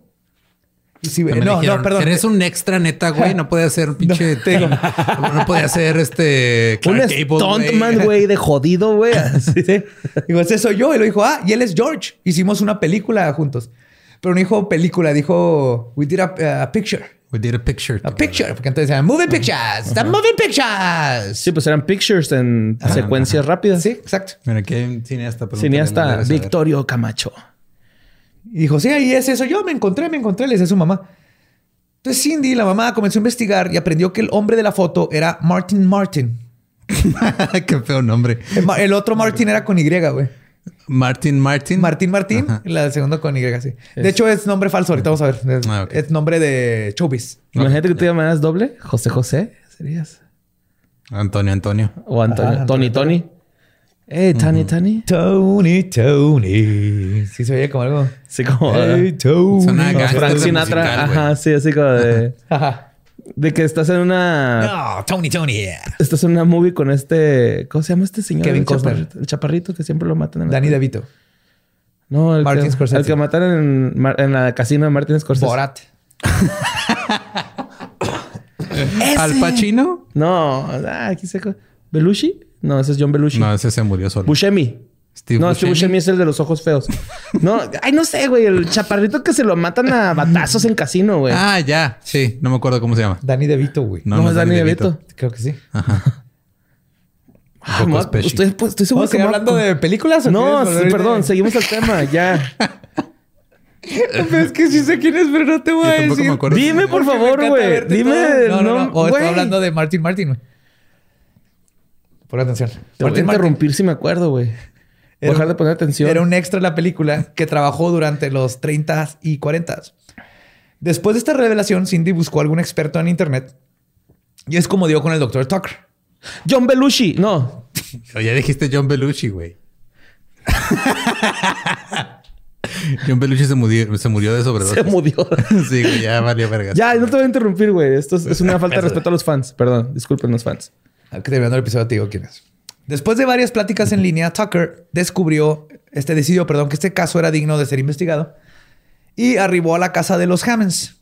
Cuando entrevistó al pequeño Ryan, le puso una serie de cuatro fotografías en blanco y negro de diferentes mujeres sobre la mesa. Luego le preguntó a Ryan si alguna de ellas significaba algo para él. Sin titubear, el niño apuntó inmediatamente una de las fotos y dijo, ella se me hace conocida, ella la conozco. Era justamente una foto de la esposa de Martin Martin. Entonces el doctor hizo el, toda la investigación y ya llegó preparado para ver, a, a ver, si este niño sabe, va a tener que saber estas cosas. Además de identificar a la esposa de Martin, Ryan dijo que bailó en Nueva York. Ok. Martin era bailarín de Broadway. Ah, cool. Ah, no mames. Ryan loco. dijo que también era un agente, un agent, y que las personas donde trabajaban se cambiaban de nombre constantemente, también él. Ah, ok. Y pues Actores. era Martin Ma- eran puros actores y les daban nombres de ho- hollywoodenses y, de- y el de él también era así. Sí, puede ser Belushi, ¿no? Ajá, y Martin trabajó durante varios años en una conocida agencia de talentos en Hollywood, donde a menudo creaban nombres artísticos. Y después, este, esto fue después de que terminó su carrera de bailarín. También dijo que su antigua dirección tenía la palabra rock, rockex, como rocks. Ok. Ajá. Y resulta que Martin vivía en el 825 North Roxbury Drive. Roxbury. Roxbury. Ajá. Acuérdense que este es un niño de dos años. Suena que huele rico esa calle. Sí. También les contó que conocía a un hombre llamado Senator Five. Senador 5. Ajá. Eso no es un nombre. No. Eso es una pinche villano de Umbrella Academy, güey. Acuérdate Ah, que es un sí. niño de dos años, güey. Cuando conocieron, ya encontraron a la hija de Martin, les dijo que ella tenía una foto de su padre con el senador Ives. Ah, No era. Five, era Senator Ives. Ives. Ives, Senator Five. yo- Pues bebé. Yo, yo sabes, Ajá. creí, creí que ibas a irte a un, a un pedo donde estuvo en una película de extra como senador así en el fondo. No. Y él era Senator 4 y el otro era Senator 5. No, este fue un senador de Estados Unidos que sirvió del 47 al 59. Y además, la hija de Martin les confirmó que su padre había tenido tres hijos. O sea, ella era una de tres hermanos. Y ahora bien, es difícil negar que cuantiosos casos sobre el fenómeno de la reencarnación no pueden ser ignorados y clasificados como farsas o coincidencias. Y aunque es muy fácil explicar estos casos de una desde, perdón, es muy difícil explicar estos casos desde una comprensión materialista de la realidad. Sí, Des- pues, si esto es todo lo que existe y lo que existe es lo material, es imposible que hayan reencarnaciones. Pero existen razones para pensar que la conciencia puede considerarse como una entidad separada de la realidad física. Que igual que los fotones, que son energía que no contienen masa, la conciencia puede ser un tipo de energía sin masa que está en otro lado, ¿no? Aquí ya nos vamos a meter un poquito en lo que podría explicar este fenómeno. Por eso el, el punto medio entre muerte y vida. Tal vez. Ajá. O sea, ahí hay algo, ¿no? Podría ser, sí, sí, sí. Y de hecho, algunos científicos destacados del pasado, como Max Planck, y del presente. Max Planck es el padre de la De teoría constante. cuántica. Ajá, la constante, La constante cuántica. de Planck. Y todo lo- mi- lo- el espacio más pequeño que se puede medir entre dos partículas es un Planck. Ajá. Es lo más chiquito que hay entre dos cosas. Después de átomos y todo esto. Sí, esto ya es física cuántica, son cuantas. Ah, ok, ok. Y de hecho, cuando descubramos algo más chiquito, eso va a ser un Planck. Ok. O sea, lo más chiquito que podamos medir entre dos cosas Va a ser Planck siempre. Planck. Ajá. Sí. Entonces, él dice, el padre de la teoría cuántica, describe a la conciencia como algo fundamental y que la materia se deriva de la conciencia, no la conciencia. No, o sea, el- No al revés. No al revés. Ajá. Órale, eso está loco, ¿eh? Sí, o sea, la conciencia ve, ve algo sólido y el cerebro se hace lo sólido. construye, se Ajá. hace sólido. Ajá.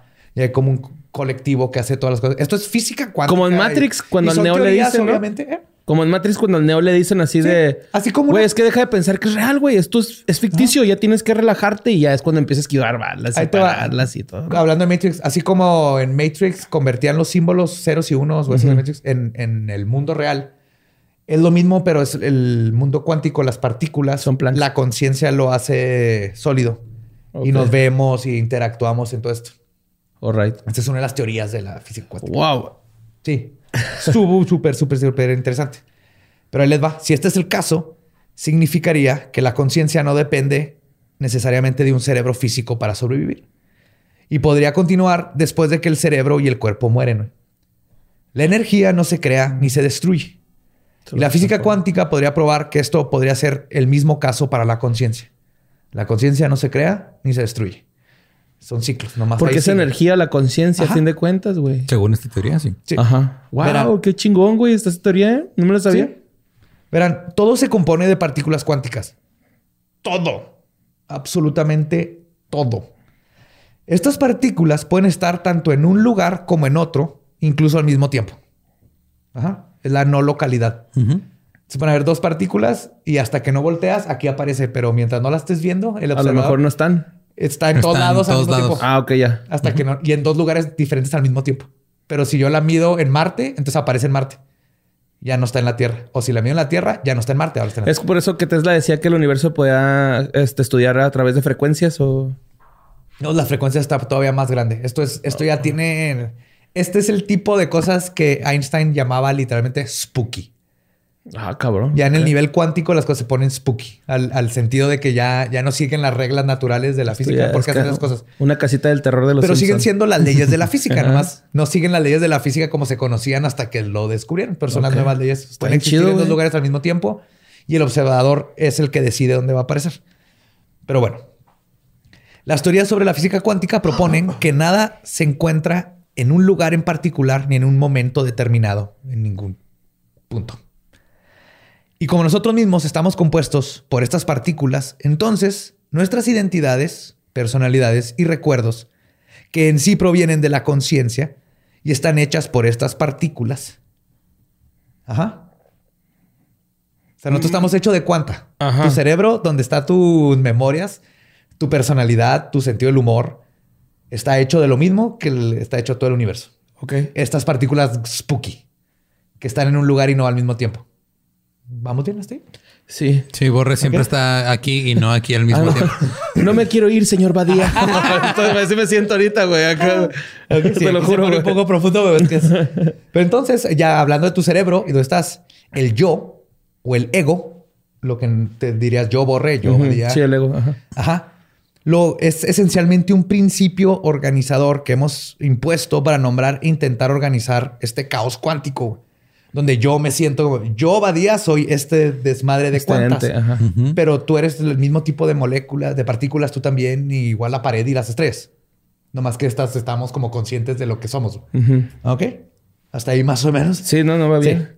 Por lo tanto, es teóricamente posible, dentro de los fundamentos de la teoría de cuerdas, la teoría de M, este, todo, todo lo que se está descubriendo ahorita, que podemos ser nosotros y no nosotros, que podemos ser en un momento nuestro ego y en otro ser el ego de alguien más. Ah, cabrón, está loco.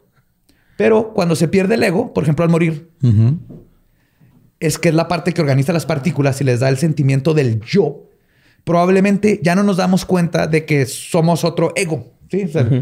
es, la misma, la Y como que lo desprenden a, otra, otro, pedo. Y se quedan, ajá. Se van a otro lado, güey. Más que es difícil como ser humano soltarte decir, esta conciencia luego puede ser otra cosa, güey. Ajá. Sin que yo sepa que es otra cosa a pesar de que lleva toda mi información de todo lo que yo fui, güey.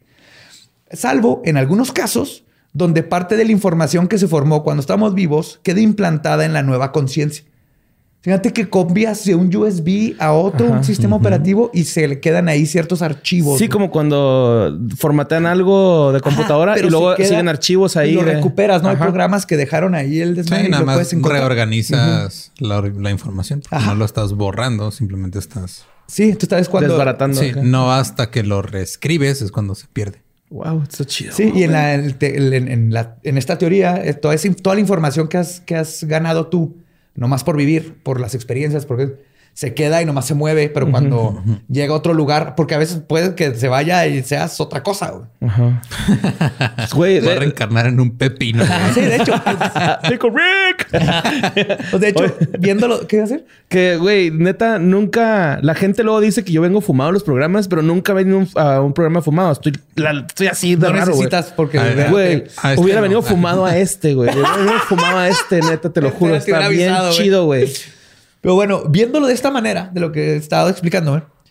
la reencarnación es posible dentro de un punto de vista científico racionalista.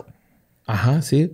Porque no va en contra de leyes de la física, no, nomás tenemos que cambiar nuestra forma de verlo. Y, es, y por eso es que yo digo que tal vez muchas culturas de antes vieron el fenómeno a lo mejor no tanto por la fe, ah, ¿verdad? Es la otra vida. No, o por la religión. Las religiones le pusieron una connotación divina. Ajá, sí. Connotación todavía, pero no, es, es, Hay probabilidad un real. físico cuántico normal. La energía no se crea ni se destruye. La conciencia no. Esto es teoría, me lo, estoy. Exacto, es teoría, no. Es teoría de física cuántica con mis ideas de lo que está pasando y, y cosas que he leído, ¿no? Pero creo que es una forma de explicar el fenómeno de la reencarnación, porque con estos casos que vimos es de que, what the fuck. No podemos negar que sí hay niños que recuerdan cosas que es imposible. Estoy... Sí. Y entonces, para mí, o tal vez, a veces al morir terminas haciéndote parte de una estrella, a veces parte de un cuervo, y a veces eres el trapeador favorito de tu abuela mm. o de una abuela. Pero de vez en cuando, parte de nuestra información cuántica puede ser accesada por el nuevo recipiente del que formamos parte. Así como en la computadora que se quedan sus archivos. Un recipiente. Somos recipientes de Somos conciencia, recipientes. de información. Toppers. Somos toppers. y a veces ese topper, güey, le pones este jamón y luego te sabe como al mole que el tuvo antes. Ajá. ¿no? Y, y dices, este topper tuvo mole. What? Sí. Güey, acabas de, de, eh, Sí. hacer todo en un ejemplo, güey. ¿Por qué dijiste todo ese choro? Hubieras hecho, hubieras hecho eso, güey. Por eso, por eso te tengo aquí a ti, Borre. Tú me aterrizas. Perdón, Los perdón, güey. toppers de Tú me Schrödinger, güey. No aterrizas. sabes si van a saber a chile rojo o van a saber a pescado viejo. Sí, a veces está rojito y lo abres y nada, es arroz y ya no sabe, ya no sabe a rojo, güey.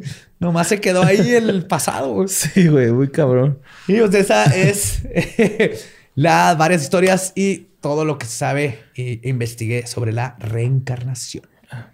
No, Pues ahorita todo el mundo está con el cerebro licuado, te lo juro, güey, porque yo estoy así. Bueno, no es que todo el mundo es como yo, pero así me siento, con el cerebro licuado, así un poquito. Qué chido. Y son, son cosas interesantes que pensar porque no tienes que el meter religión y, y, este, cosas sobrenaturales en el sentido de brujerías y folclore para saber que dentro de la física cuántica lo que se está investigando ahorita es la cosa más spooky y Ay, explica un chorro estas cosas y no, y no pierde la magia. De hecho, es más mágico todo el cómo somos parte de este gran Universo. ciclo ajá, cósmico Un punto que nos azul. estamos moviendo. No es que siempre pensamos en nosotros. O sea, cuando yo me muera, yo quiero estar ahí porque quiero ver a Diosito y quiero comer pastelitos en el cielo. Huevito. No, güey, vas a seguir ahí, pero eres parte del, de todo, güey. No es que es difícil que el ser humano se, se vea como Pues se seguir desprenda del ego. existiendo Ajá. sin, O sea, sin- Por eso estás, o sea, por eso estamos tan centrados en dejar un legado, ¿no? Desde, desde el apellido, güey. Tengo que tener un el apellido, ajá, tener hijos a Tener huevo. hijos para que se quede mi apellido aquí, güey. Y, o sea, tengo que. Deja tú tener un este, hijo en lugar de adoptar porque el que adopte no trae mi- mis genes. Ajá, sí, mo. Sí. Ajá. Tengo que hacer un podcast, güey, para que cuando me muera la gente escuche mi voz. Lo veía en YouTube, ¿no? Eh, O en Spotify. Sí, así que eh, si tienen hijos, eh, pónganse pendientes entre los dos y siete años, apunten todo. Sí, lo voy a hacer. Si les ha pasado, quiero saber porque les digo, aparece, es, es muy, mucho más común de lo que se sabe. Sí, y, pues, y de hecho, está o sea, súper bien documentado más que nada por eso, porque pues, si el niño dice que vivía en, en, en Durango y tenía una hermana que se llamaba Ranita y bla, bla, puedes ir y si sí está en Durango la hermanita Ranita, pues dices, ah, cabrón, este niño como supuesto. Sí. Un Chingo de alacranes por todos lados. Sí, entonces, y si eres católico y quieres creer en la reencarnación, se puede, nomás tienes que creer en la ciencia. Sí. Verga, entonces ya no se pudo. Nomás cuando. Es que es el pedo, nada más agarras lo que te conviene Sí. cuando quieres. Creo que a final de cuentas, lo único que tengo que saber es que lo único que cuente y que nos tenemos que preocupar es hoy, ahorita. Sí, sé man. chingón ahorita, sé buena onda con los demás ahorita, trata de ser feliz ahorita porque Be cool, don't be cool. después puedes terminar como el Sí, trapeador porque de si la no abuela sabes o, si, si nos hacías a reencarnar en una niña en Sri Lanka o en un pepino. o en un pepino. O Gizmo. Estaría bonito, ¿no? Uh, Mogwai. Mogwai. Pues con esto, ¿Me imaginas reencarnar en un Furby, güey? No, qué miedo, güey. pues espero que no. Ah, pues sí. Eh, pues bueno, recuerden que nos pueden seguir en todos lados como arroba leyendas podcast. Yo soy arroba ningún Eduardo. A mí me pueden encontrar como Mario López Capi. ya me encuentran como Elba Diablo. Nuestro podcast ha terminado. Podemos irnos a pistear. Esto ha sido palabra de Belzebub. Que Lilith los ilumine. ¡Mua!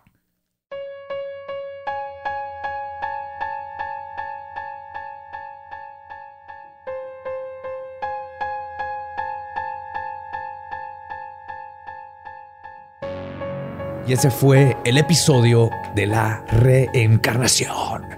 ¿Con qué, ¿En qué quieres que reencarne tu hijo si tuviera que reencarnar? En un águila. Para que vuele en los cielos y atrape conejos desde muy alto.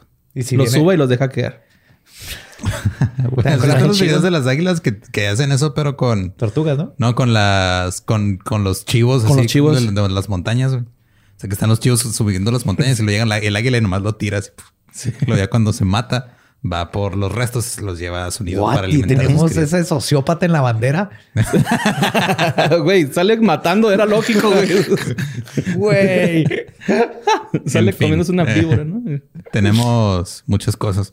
Ya, no quería hablar de monolitos, pero puta madre, Ya hoy salieron otros tres, güey, ¿no? Y ya van dos personas que se lo atribuyen, güey. O sea, uno, se- uno que se, bueno, los del de Utah se lo llevaron unos güeyes y lo dejó, yo me lo llevé. Y luego el que salió en California, fueron unos este, extremistas de derecha. Lo reemplazaron con una cruz y dijeron a la chingada los extranjeros y los extraterrestres. Dijimos, no queremos aliens ni De- ni, ni- de un país ni del espacio. Ni queremos a Dios. Ni ¿no? de México ni del espacio, Jesucristo es el rey. Ajá. Y hicieron esto Y en un live stream y empezaron cósmica. o sea, en un live stream acá y diciendo cosas del Ku Klux Klan. Finísimas personas. Sí, güey. Estuvo raro. Ahorita, hoy lunes que estamos grabando esto, hay uno en Inglaterra, hay uno en eh, Holanda y salió el de Colombia hace como dos El de días, Colombia ¿no? es como doradito, se me hace que se Ajá. equivocaron. O se quedó en el sol mucho tiempo. Sí. Se bronchea. Pues que ya a lo mejor hay más lana y por eso sí es Ah, doradito. le hicieron de bronce o algo más, no aluminio. Y pues ya nomás siguen, eh, creo que los únicos que han sacado ventaja de esto ha sido Jeep con su campaña. No, y tengo que salieron un, un grupo de artistas que se llama The Collective o algo así. Ah, sí. Y dijeron que fueron ellos y están vendiendo las réplicas en 35 mil dólares, pero todo el mundo está así que ni de pedo fueron ellos. De seguro nomás están subiendo a la, Al tren. al tren, pero no hay forma de saber si sí fueron ellos o no. Pero yo no creo porque como fue en el 2015 se sabe que estaba puesto el, el primero. Entonces no creo que se hayan esperado tanto en, ah, sí, éramos nosotros. Pero ¿quién lo está Sí, haciendo? que un artista se guarde cinco años una obra que ha hecho. sí, Que, sí, el que no quiera presumir, sí, Ajá, creo que era que la gente que no se- quiera meterle una... y dejarlo aparte a suerte porque fue suerte que lo que no quiera meterle una aplicación de beca con ACIT. Pues está- no, no lo creo. Oye, capaz sí, sí, sí es neta lo de los memes, ¿no? Que son los de Telmex quitando las, los- las casetas telefónicas y nada más dejan ahí el, Ajá. el monolito. Tal vez ni siquiera están este asociados uno con otro. Tal vez el de California y el de, pero el de California era bien diferente. Ujú. Y luego el de Colombia así nomás es gente que tiene, no es tan difícil armar un monolito, se sabe soldar y tienes No, es lámina fierro. con remaches, güey. Ajá. Entonces tal vez lo más fácil, si yo tuviera uno, ya hubiera puesto uno ahí en el, en el río Bravo. Estaría chido. A orillas del río Bravo. Pero yo la semana pasada les dije que les iba a hablar de un caníbal Sí. alemán. Por favor. Ok. Esto fue lo que pasó. Encontraron allá en Alemania eh, unos restos en un parque de un hombre de 44 años. Encontraron los restos y luego se dieron cuenta que los huesos tenían como marcas que apuntaban a posible canibalismo. Sí. Y luego encontraron el video de un güey lleg- llegando a dejar cosas ahí a ese parque en la noche. Se veía este Evidencia. vi- ajá, video así de, de- de vigilancia. Ajá. Y fueron a, pues, a ver qué pedo, ¿no? Entonces encontraron a un güey de 41 años y lo arrestaron porque pues, sospechan que él mató y Se canibalizó y deshizo los restos. Y este, lo que está bien chingón es cómo se dieron cuenta, güey. Dijo el vocero de la, de la policía de Berlín. Dijo, el sospechoso tenía un interés en el canibalismo, ya que había buscado en línea este tema. Lo encontraron por su search, Sí, güey. por no usar incognito mode. Ajá. Por no borrar su historial, ¿no? Sí, Pues sí, o usar llegó. incognito. Ajá. Ahora, este pedo, o sea, la- a lo que este güey a su víctima la conoció en un sitio este, de citas, mujer? güey. No, eran hombres, eran dos hombres. Ajá. Entonces se conocieron en un, no sé si era una app de citas o era un- una sala de chat que se llama Planet Romeo. Y este, y ahí se conocieron y pues ya como, no, ahora lo que están investigando es si andaba cazando más víctimas desde antes o si hay otras víctimas. si es la primera. posibles. Pero pues es este, los alemanes no suelen soltar mucha información de casos que están investigando actualmente, como que sí son muy herméticos en todo ese pedo hasta que ya Sí. llegan a una resolución. Pero tú ves al güey este y pues es un este, es un profe de, de matemáticas y química, güey. Lo ves y se ve, tiene cara de súper buen pedo, acá bien bonachón, acá de lentecitos, gordito, buena onda y anda ahí. De los que te cuenta su divorcio en, en clase, ¿no? Y sí, o sea, está este en cuando llegaron a, o sea, llegaron con perros y todo a su departamento a ver qué había pasado. Encontraron un chingo de cuchillos, encontraron una un serrucho para cortar huesos. Ajá. Bone saw. Ajá. Y este, y una hielera más grande de la que necesita una persona que vive sola en un departamento. O sea, este es Jeffrey Dahmer. Sí, Jeffrey Dahmer. Ajá, es, es como un Jeffrey Dahmer, pero alemán. Y pues obviamente, digo, Dahmer. como se, se manejan los alemanes, no han sacado ni los nombres de las víctimas ni los sospechosos. Ellos no suelen hacer nada de eso hasta que ya Tan hay seguros. una sentencia. Y ahorita sigue ahí, pero pues, la última vez que hubo un este un caso así en Alemania fue hace 14 años con Mewis. Mewis. Mewis. El Muse. Es- es- es- Meus. Meues. Ajá. Se, pues, se escribe Meiwes. Pero era el güey, el caníbal de Rotenburgo, el que también Sí. conoció en línea un güey y se lo comió. Meus, creo que se no sé cómo se Sí, pronuncia. Armin, Armin Van Buren, ese güey. Este.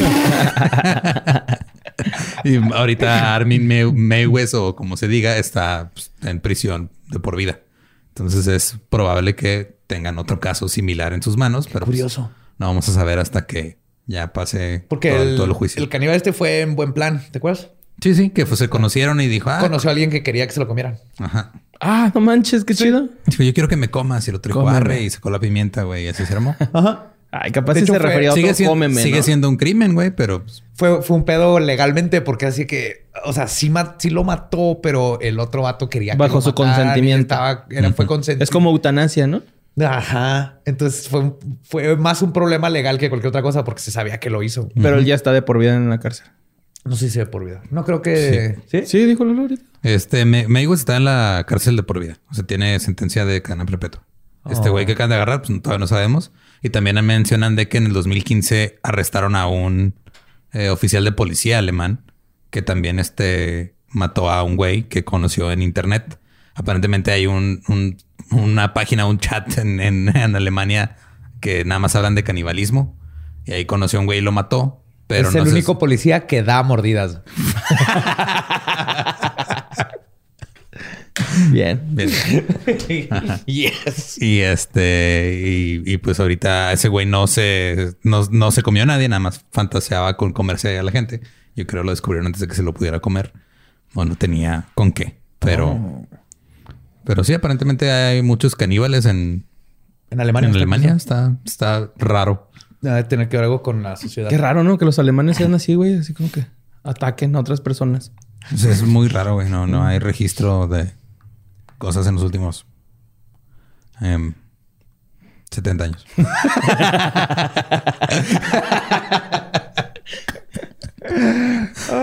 y pues esa es la historia del nuevo caníbal alemán. Ya después que salgan más cosas vemos qué, qué pedo. Sí, a ver si sabe toda la historia y a ver qué tal.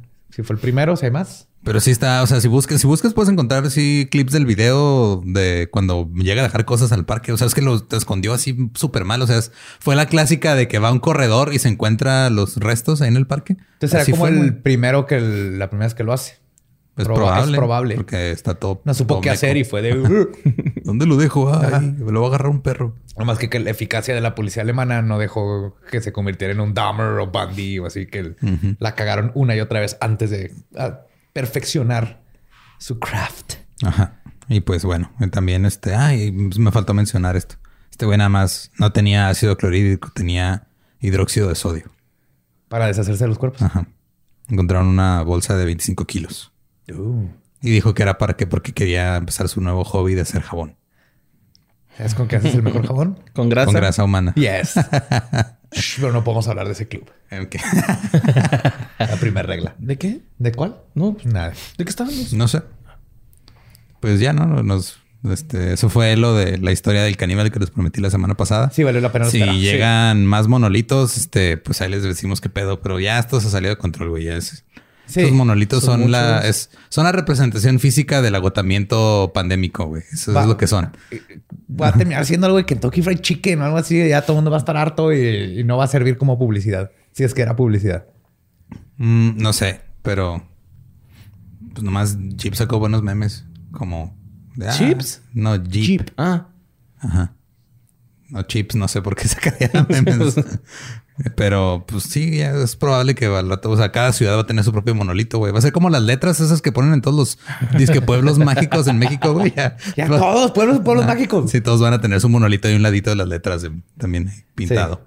Sí, a medida que salió control, ya todo el mundo está poniendo sus monolitos. Ujú. Y nunca vamos a saber la verdad porque fue algo así totalmente. Sí, güey. Son cosas que pasan en pandemia, son, son corrientes. O sea, de repente a media pandemia todo el mundo tiene un podcast. Ahora a media pandemia, ya a final de la pandemia todo el mundo tiene un monolito, güey.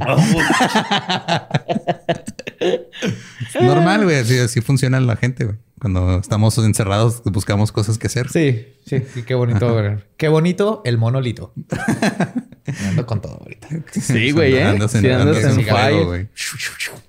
Yo on fire. Pues eso fue el episodio 93 de Leyendas legendarias. Acuérdense de seguirnos en todas las redes, darle suscribir y, likes y todo lo que se pueda hacer de eso. Nos escuchamos y nos vemos el próximo miércoles macabroso aquí en Leyendas Legendarias.